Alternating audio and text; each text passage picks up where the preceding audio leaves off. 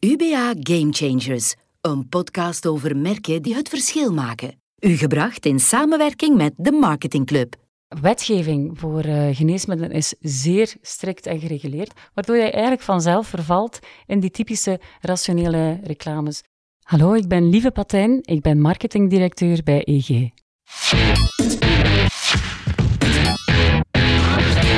Dag Lieve. Dag Sam. Lieve, de eerste vraag die ik ga stellen is hopelijk de makkelijkste van de hele podcast.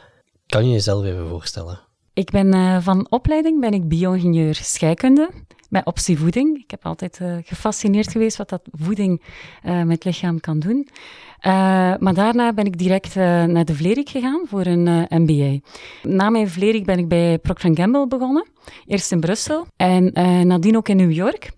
Toen ik terugkeerde van, van New York, heb ik eigenlijk de overstap gedaan naar Omega Pharma, waar ik een zevental jaar gewerkt heb, de laatste vier jaar als marketingdirecteur. En eigenlijk sinds eind 2016 heb ik de overstap gemaakt naar EG. EG is het grootste farmabedrijf in de Belgische apotheken. Elke Belg heeft het in huis, maar niet iedereen weet dat hij het in huis heeft. Dat brengt me meteen bij de volgende vraag. Kan je kort omschrijven wat de missie en de visie van EG precies is? Ja, wij hebben één centrale purpose en dat is caring for people's health as a trusted partner. EG heeft als marktleider eh, van generieke geneesmiddelen een hele belangrijke rol om de gezondheidszorg betaalbaar te houden. We nemen vandaag een aflevering op van de reeks Game Changers. Waarom zou je jezelf een game changer noemen? Allereerst, wat ik ook aan Chris gezegd heb, ik vind het een hele eer uh, dat hij daarvoor aan mij dacht. Uh, het toont uh, dat wat we doen, dat dat impact heeft.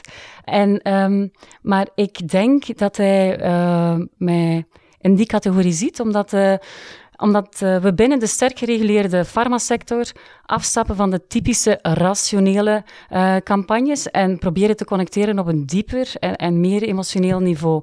Uh, er zijn al heel veel studies, ook recent naar aanleiding van de crisis van 2008, waar veel meer bedrijven begonnen heel rationele campagnes te maken. Je ziet dat het effect van branding op lange termijn direct ongedaan wordt. Dus eigenlijk op lange termijn is er maar één oplossing, volgens mijn mening, en dat wordt ook ondersteund door verschillende studies, en dat is toch tot het hart blijven uh, spreken. En ja, dat heeft dan ook voor onze eerste campagnes direct een Effie opgeleverd. Dus dat is wel fijn. Ja, laten we even over die eerste campagne spreken. Je bent bij EG binnengekomen en bent meteen gestart met twee zeer sterke campagnes. Hè? Het meisje aan de viking en wat heeft elke Belg in huis. Voor de mensen die het niet kennen, zou je heel eventjes kunnen toelichten wat de campagnes precies waren? Na mijn overstap van Omega Pharma, eigenlijk uh, drie jaar geleden, uh, naar EG, dat vijf keer groter is dan Omega Pharma, kreeg ik heel vaak de reactie van oei, EG, wat is EG? En dat is vreemd, want uh, EG is de Belgische marktleider in Belgische apotheken. Iedereen heeft het in huis. Dus ik hoor mezelf iedere keer zeggen, je hebt het in huis, maar je weet het niet. Dus mijn, ons einddoel was altijd om uh, eh, EG in het hart van alle Belgen te krijgen. Maar daarvoor hadden we nog een tussenstap nodig. En dat is de mensen eigenlijk doen realiseren dat ze EG al kenden, dat ze EG al in huis hadden en dus konden vertrouwen op EG. Vandaar dat we met dat heel eenvoudig inzicht van je hebt het in huis, maar je weet het niet, dat we eerst een soort zoektocht gestart zijn. We hebben eigenlijk die vraag gelanceerd van wat heeft elke Belg in huis zonder het te weten, uh, gelanceerd op alle mogelijke platformen, op tv, op de radio, digitaal, social. Um, en uh, ja, er is superveel interactie op gekomen. Dat hebben we kunnen uh, aanhouden voor een zevental weken. En dan na die zeven weken hebben we met een heel grote reveal gekomen van het is EG, de betaalbare geneesmiddelen die iedereen in huis heeft. Dus daar was heel veel over gesproken.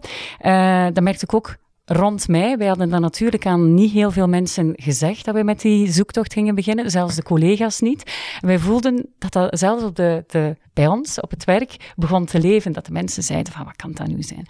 We waren maar met drie collega's die daar eigenlijk van op de hoogte waren dat EG daarachter zat. Wij wilden echt dat heel authentiek doen. Dus eigenlijk de vrijdag voor de reveal zou komen, hebben wij alle collega's bijeengeroepen en die vraag stelde. En ja, iedereen zo van ja, ja, ja, we vragen het ons ook af het toont wat, uh, wat het antwoord was, dat wij dat waren. Dat was natuurlijk enorm veel trots, enorm veel uh, uh, ongeloof, maar ook direct de vraag van waarom zouden wij niet de figuranten zijn van de affiches, van de digitale campagnes. Dus dan hebben wij eigenlijk nog in minder dan een week tijd, hebben wij uh, ook alle, uh, al onze assets veranderd naar uh, um, affiches met eigen mensen. Dus dat was ook, ook wel heel fijn. Die reveal, dat was een verrassing. Ehm, waar, um, en vanaf dan wisten de meeste Belgen dus dat ze EG in huis hadden. En dan konden we eigenlijk naar ons volgende uiteindelijke doel. En dat was EG in het hart van de Belgen brengen. En daarvoor hadden we het meisje en de viking. Dat was eigenlijk, het is eigenlijk een soort sprookje van een meisje dat ziek is. Je ziet haar in, in het hospitaal liggen. En die van haar oma een uh, viking krijgt. En ehm, ze beleeft van alles met die viking. Je ziet haar in alle seizoenen de meest leuke en zotte dingen doen met haar viking. En dan wordt de oma ziek. En dan neemt het meisje heel, uh, met veel tranen eigenlijk afscheid van, van haar viking en geeft ze de viking aan haar oma. Met het idee van, je zou er alles aan doen om iemand terug gezond te zien. En de verbinding tussen die twee campagnes, van wat heeft elke Belg in huis zonder het te weten, en uh, de Viking, dat was eigenlijk EG, betaalbare geneesmiddelen voor iedereen. Dus dat was de framing die we gedaan hebben. Dus wij zien wel die twee campagnes als, als bijna als één, waar we de eerste nodig hadden om eigenlijk uh, een belletje te, te rinkelen van wat is EG juist. Dus uh, voilà, dat is het verhaal van, uh, van wat heeft elke Belg in huis en van de Viking. En waarom zijn dat soort campagnes eigenlijk nodig? Als je zegt, EG is eigenlijk al marktleider, moeten we dan niet gewoon hetzelfde blijven doen, maar meer volumes proberen erdoor te jagen en voor de rest onder de radar blijven is eigenlijk wel oké? Okay? Um, Eigenlijk in het verleden is EG vooral heel groot geworden dankzij voorschriften van de artsen. Uh, en artsen blijven heel erg belangrijk in, in alles wat we doen in de gezondheidszorg. En apothekers uiteraard. Maar meer en meer nemen de mensen proactief eigenlijk de gezondheid in eigen handen. Um, en meer en meer informeren de mensen uh, zich ook. Dus daar waar we zien dat we, um, dat we eigenlijk heel sterk stonden in voorschriften, zagen we dat we eigenlijk nog niet heel veel betekenden OTC, over the counter. Dus de geneesmiddelen, voedingssupplementen, waar de um, mensen zelf in de lead zitten. Um, dus, uh, en dat is een gemiste opportuniteit. Dus het idee was, als we EG nu bekender maken, onbekend maakt onbemind. Als we EG bekender maken, dan, zal, uh, dan zullen de mensen vanzelf eigenlijk makkelijker vragen naar iets, een pijnstiller van EG, neuspray van EG, iets tegen allergie van EG. En zullen ze ook zeker niet meer vragen hebben of uh, uh, problemen hebben als een apotheker iets van EG aanraadt. Ja, er zijn wel heel wat mensen denk ik, die bij een apotheker komen en dan specifiek vragen, ik kom voor een dafalgan. Er zijn mensen die, denk ik, dan die een productnaam kopen en niet zozeer een bedrijfsnaam. Waarom zetten u daar toch op in? EG heeft in de core eigenlijk dus die betaalbare geneesmiddelen. Dat zijn meer dan 700 uh, geneesmiddelen. En uh, ja, het is moeilijk om rond die 700 eigenlijk uh, te communiceren. Ook de, de wetgeving voor uh, geneesmiddelen is zeer strikt en gereguleerd. Je mag eigenlijk al enkel zeggen of claimen wat er op de bijsluiter staat, waardoor je eigenlijk vanzelf vervalt in die typische rationele reclames. Dus door op eigenlijk bedrijfsniveau te communiceren, kun je eigenlijk over het geheel van uh, de portefeuille communiceren en dan laat u ook toe om af te stappen van die typische rationele van uh, zoveel keer rapper uh, pijnrelief of zoveel sneller genezen of binnen de vijf minuten. Allee, ja, de typische rationele reclames waar dat we van, van afstappen. Je hebt binnen de farmasector heel wat household names. Ik ga naar de apotheker voor een dafalgan, voor een aspirine, voor Bepantol. Het zijn nu toevallig heel wat Bayer-producten die ik opnoem. Hoe ga je als EG zijnde met die household names om? Hè? Want iemand gaat naar de apotheker en die vraagt een Dafalgan, krijgt dan misschien als voorstel een, uh, een doosje van EG en zegt, ja maar nee, dit is, is niet wat ik wil hebben. Nu, we hopen dat op termijn eigenlijk paracetamol EG, wat dan de generieke naam is van, uh, van Dafalgan, dat dat ook een household name uh, komt, wordt. Nu, de namen van de generieken die zijn typisch ook minder toegankelijk. Hè. De, um, de naam wordt samengesteld door de naam van het actieve bestanddeel, bijvoorbeeld paracetamol, gevolgd door de naam van het bedrijf, in ons geval EG. Dus dat is dan paracetamol EG. Van bepaalde veelgebruikte geneesmiddelen weten we dat er toch al in de volksmond daarover gepraat wordt. Paracetamol is misschien daar een, een, eh, goed uh, voorbeeld van. Dus, um, maar uh, dat zal nooit gebeuren voor alle OTC-geneesmiddelen. Dus we hopen en uh, dat de Belgen begrijpen dat als ze geneesmiddelen van EG voorgeschreven krijgen, of dat ze dat afgeleverd krijgen in de apotheek, dat ze hier vertrouwen in kunnen hebben en dat ze hier goed geholpen mee gaan zijn. En als ze dus naar een apotheek gaan voor een pijnstiller of voor een neusprei of iets tegen de allergie, dat ze spontaan zullen vragen naar iets van EG. Hier zijn we nog niet. Um, waar dat we vroeger slechts 27 uh, awareness hadden, dus 27% van de Belgen wist min of meer wat EG was, is dat nu ondertussen 61% van de Belgen. Dus uh, we hebben nog een hele weg te gaan. Hoe zie je de verhouding tussen het communiceren over EG of communiceren over paracetamol, de productnaam dan? Um, wij zullen uh, ook in de toekomst blijven communiceren rond EG, rond de bedrijfsnaam. Maar we doen ook onderzoek van als wij communiceren rond EG, betekent dat dan ook dat mensen bijvoorbeeld paracetamol EG beter gaan kennen? En dat blijkt ook zo te zijn. Met elke campagne zien we dat de awareness van EG eh, stijgt, maar we zien ook dat uh, de, de awareness van de paracetamol EG bijvoorbeeld stijgt. We hebben daar, eigenlijk zijn we daar nog een beetje een challenger. We hebben daar 10% marktaandeel, maar we zijn bijna even bekend als Dafalgan. En wij zijn uh, uh, veel bekender dan de nummer 2 en 3 in die markt. Dus we voelen wel dat we daar een merk aan het groeien zijn. En dat zien we eigenlijk ook in de cijfers. Dus uh, het indirect straalt het af op onze OTC-geneesmiddelen. Is die manier van campagnes ook een manier om medicijnen toegankelijk te houden of te maken. Omdat, ja, ik heb de campagne wel overal gezien. Het is ook een hele mooie campagne. Het zal absoluut geen goedkope campagne zijn geweest. Maar natuurlijk, als je de campagnes houdt op bedrijfsniveau, dan moet je op dat productniveau veel minder gaan investeren in marketing. Absoluut, absoluut. Ja, ja, ja. ja. Je hebt juist al aangegeven dat er binnen de farmaceutische sector enorm veel regelgeving is. Als ik bijvoorbeeld in de auto zit en, en ik hoor zo een, een spotje van OTC-geneesmiddelen op de radio. Tegen dat je denkt dat die afgelopen is, komt er dan nog een hele reeks zinnen bij als bijsluiter. Let op voor dit, let op voor dat. Hoe heb je dat binnen deze campagne eigenlijk aangepakt met heel die regelgeving? Um, dat is inderdaad heel ongewoon voor de sector en we hebben het onszelf niet gemakkelijk meegemaakt. Uh, een sectorgenoot heeft ons zelfs een rechtszaak aangedaan, uh, die we eigenlijk zijn moeten verdedigen de dag uh, dat we onze effie aan ontvangst mochten nemen. Gelukkig hebben we die gewonnen over de ganse lijn, maar het toont wel aan dat er wel wat durf nodig was om allez, dergelijke stappen te nemen. En wat ging die rechtszaak? Mag dat geweten zijn? Ja, dat mag je geweten zijn. Uh, het, uh, zij, uh, zij betwijfelden of een farmaceutisch bedrijf eigenlijk dergelijke communicaties kon doen, ook in lijn met de wetgeving rond de geneesmiddelenwetgeving. Maar daar hebben we ons absoluut wel aan goed geïnformeerd en ons aan de regels gehouden. we wisten wel dat, uh, dat het onconventioneel was. Uh, en we, hebben ook doorheen Hans het parcours ook uh, ons juridisch ook heel fel laten bijstaan van kan dat?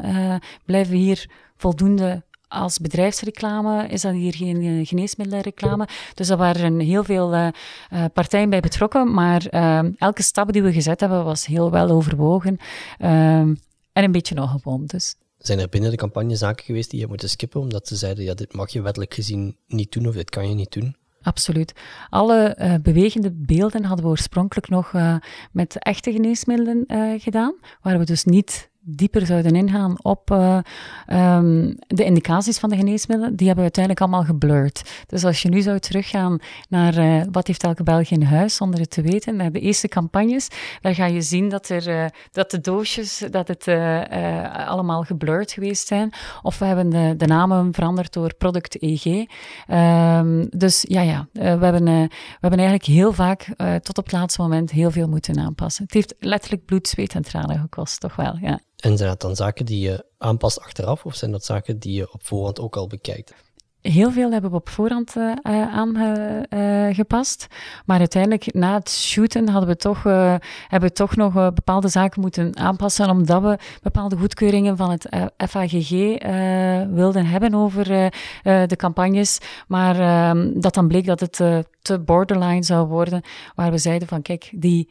Um, de, de, de grijze zone willen we opzoeken, maar het mag niet zwart uh, worden. Dus daar, uh, daar zijn we buiten gebleven. Dus ja, absoluut. Uh, dat was wat flexibiliteit, wat agility en entrepreneurship voor nodig. Maar het is gelukt. Je zei daar juist dat je ook heel wat eigen mensen hebt gebruikt in de campagne. Nu, als consument maakt het voor mij niet uit of dat personen zijn die bij jou werken of niet bij jou werken.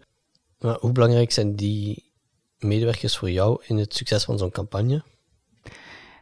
Toch wel heel belangrijk, want wij. Um, wij uh, hebben uh, 120 mensen die uh, artsen en apothekers bezoeken. En het waren eigenlijk vooral zij die zeiden van ik wil eigenlijk het gezicht worden van die campagne.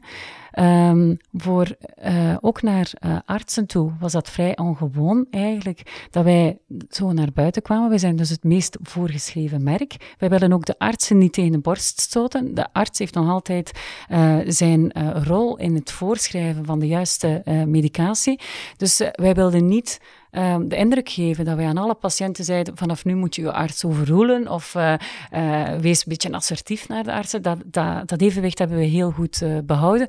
Dus het toonde ook eigenlijk hoe onze vertegenwoordigers naar artsen, maar ook apothekers achter deze campagne eigenlijk stonden. En je merkt natuurlijk um, dat ook op social media. We hadden heel veel um, um, digitale dragers, heel veel uh, social campagnes, dat de versterking van zo'n campagne nog heel, heel, veel groter is als het met eigen collega's kan. We hebben ook verhalen van uh, ouders en oma's die eigenlijk de affiche van uh, de advertentie met hun kind of kleinkind uh, voor de deur uh, hing als hij dan in een drukke straat woont of zo. Dus het straalt eigenlijk echt wel af op iedereen. En dat vind ik zo geweldig als je de energie en het, het, het, potentieel eigenlijk aan ambassadeurship met zoiets kunt opvangen en kunt kanaliseren. Ja, dat is, dat is, een, dat, dat, is super. Dat geeft energie en dat is ook een, een grote versterkende factor eigenlijk van het succes van de campagne. Toch wel. Ja, dus voor zo'n goede externe campagne is het stukje interne campagne wat daaraan vasthangt ook enorm belangrijk. Absoluut, absoluut. En ik denk dat dat voor uh, en voor elke business uh, ook zo geldt. Uh, hopelijk hebben we de grootste ambassadeurs van onze merken en van de campagnes zitten in ons bedrijf zelf. Ehm, want dat is dan zo krachtig in, um, in de versterking van, van die campagnes. En in het meedenken van de volgende campagnes eigenlijk ook. Ah ze voelen het aan als hun, hun eigen campagne. Dat is heel fijn. Het gebeurt natuurlijk niet overal dat je zo intern een groot draagvlak hebt. Heb je tips voor andere marketeers die bij hun volgende externe campagne ook zo'n gigantisch intern draagvlak willen creëren? Ik, uh, ik voel dat sommige mensen daar eerder uh, bang van zijn, ook met de GDPR-regels of de privacywetgeving. Of, uh, um, of bijvoorbeeld gaat die collega er nog zijn over twee jaar. je verbindt gezichten aan, aan merken en bedrijven.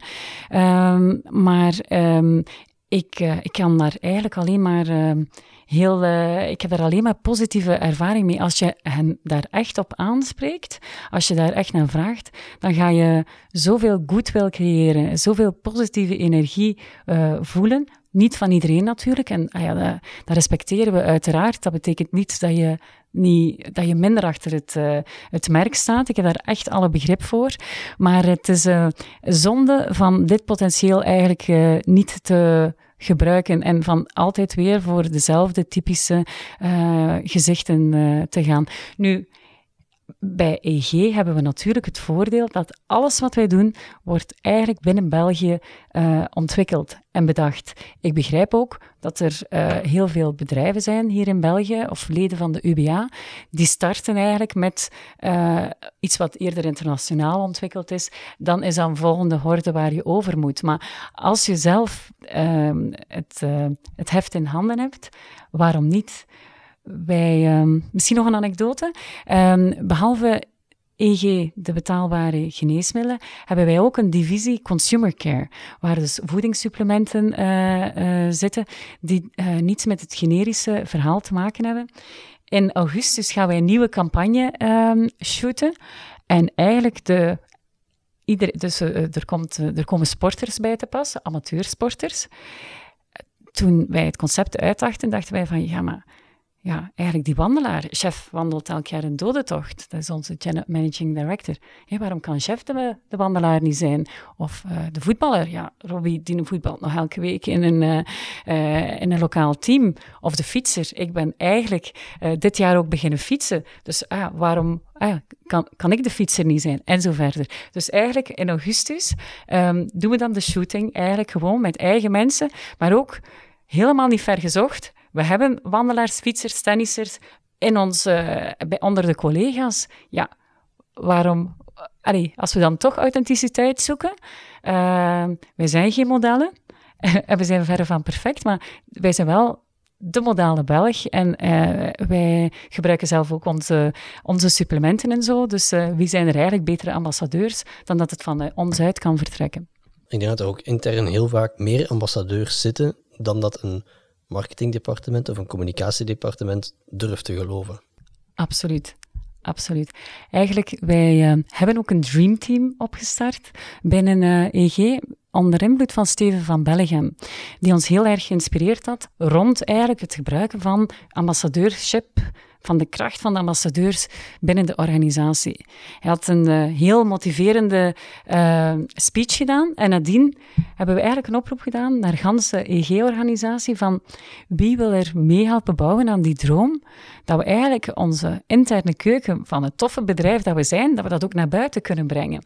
En zo zijn we een dreamteam gestart en daar zitten mensen bij van elk deel van de organisatie. Dus ik volg jou helemaal. Het gaat veel verder dan marketing en het moet veel verder dan marketing gaan. Van letterlijk elk departement zitten er mensen in dat dreamteam en die helpen dus meedenken. EG doet mij een beetje denken aan de decathlon van de farmaceutische industrie.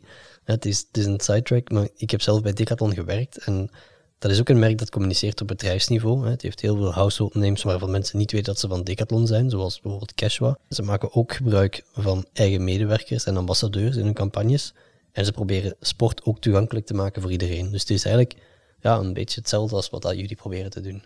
Ik vind het een prachtige vergelijking. En ook inderdaad, het is zeer authentiek. Hè? Als je in de decathlon komt en je hebt uh, hulp nodig uh, rond een bepaalde sport, dan is het effectief die persoon die die sport heel goed kent, die je gaat helpen met welke type uitrusting dat gepast is eigenlijk voor uh, jou. Ik vind het een heel, heel goede vergelijking. Ja. Dank u wel.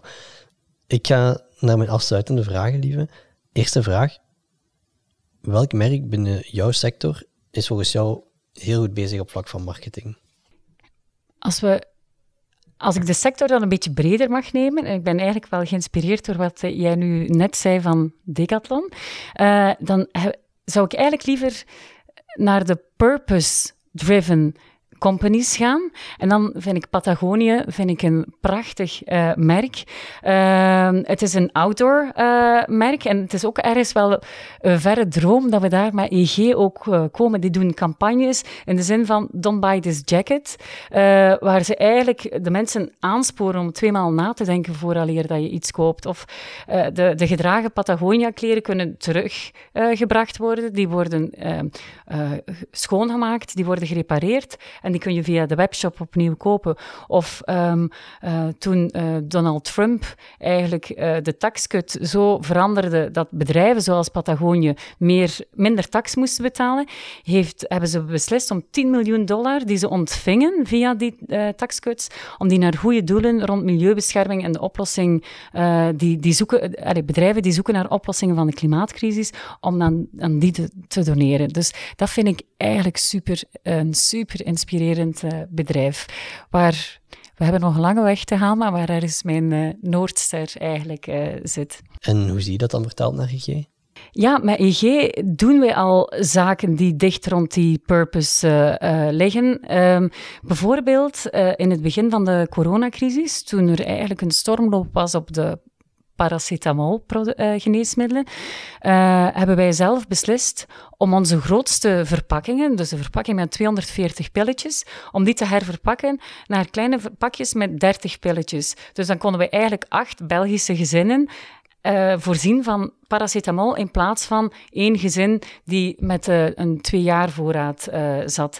Dus dat proberen we ook te doen. Wij zijn bijvoorbeeld ook gestopt met Facebook-ads, nu recent, naar aanleiding van de hate um, um, wave. Dus, en ik hoor eigenlijk dat EG het eerste bedrijf is dat vanuit België beslist om de Facebook-campagne stop te zetten. Om eigenlijk als signaal naar bedrijven zoals Facebook. Wat, wat bedoel je met die hate? Ja, dus eigenlijk, er zijn ook naar aanleiding van alle rellen in Amerika en dergelijke meer, zijn er verschillende organisaties die heel veel haatberichten verspreiden via uh, Facebook, uh, waar eigenlijk gevraagd wordt aan Facebook van neem hier uw maatschappelijke rol op, want jullie zijn een versterker van dat soort berichten. En waar Facebook zich van distancieert en zegt van ja, wij zijn een platform, wij zijn niet verantwoordelijk voor de content. En ik denk dat we nu op het punt gekomen zijn dat, uh, dat ze hun verantwoordelijkheid moeten opnemen en um, dat, uh, dat ze moeten beseffen en ook uh, toegeven dat zij meer zijn dan een platform. Um, dus om dat signaal te geven zijn er eigenlijk heel veel oorspronkelijk Amerikaanse bedrijven die gezegd hebben van wij stoppen met Facebook ads campagnes. Dus allee, als signaal, um, we raken hen beetje in hun hart. Uh, en uh, we hebben dan uh, met EG direct ook gezegd van wij gaan uh, hetzelfde doen. Andere voorbeelden van, allee, die meer eigenlijk naar onze core purpose gaan, is de um, generische markt. Die staat eigenlijk continu onder prijsdruk. En heel recent, vorige maand nog, zijn de prijzen weer met 3,6% naar beneden gegaan. Konden originele bedrijven ook geen supplementen meer aanrekenen aan hun patiënten. En daarop zijn enkele van die bedrijven, de internationale bedrijven, hebben gezegd van kijk, België is voor ons geen interessant land meer. De marges zijn te laag en we riskeren eigenlijk export vanuit België naar de andere landen. Wat dus betekent dat patiënten die jaar en dag op een bepaald uh, geneesmiddel stonden, dat die, uh, dat die behandeling eigenlijk veranderd moet worden.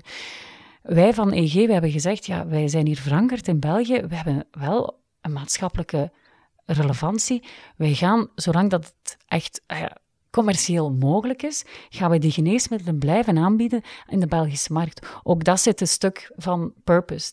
Er zit een stuk uh, commerciële logica in, natuurlijk ook, maar uh, ook dat correspondeert heel erg met, met de purpose waar ik voor wil staan. Laatste vraag. Stel dat je maar één advies zou mogen geven aan andere marketeers. Welk advies zou je geven? Dan zou ik zeggen, om het in de woorden van uh, Simon Sinek te zeggen, start with why.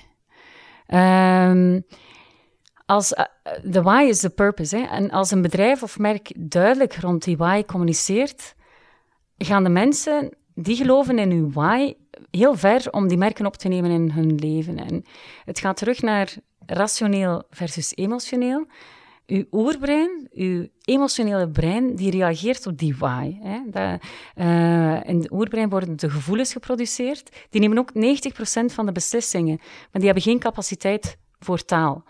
Um, en door rationeel te communiceren, spreek je het nieuwere brein, die neocortex aan, die zorgt dat mensen nu gaan begrijpen, maar dat drijft geen beslissingen.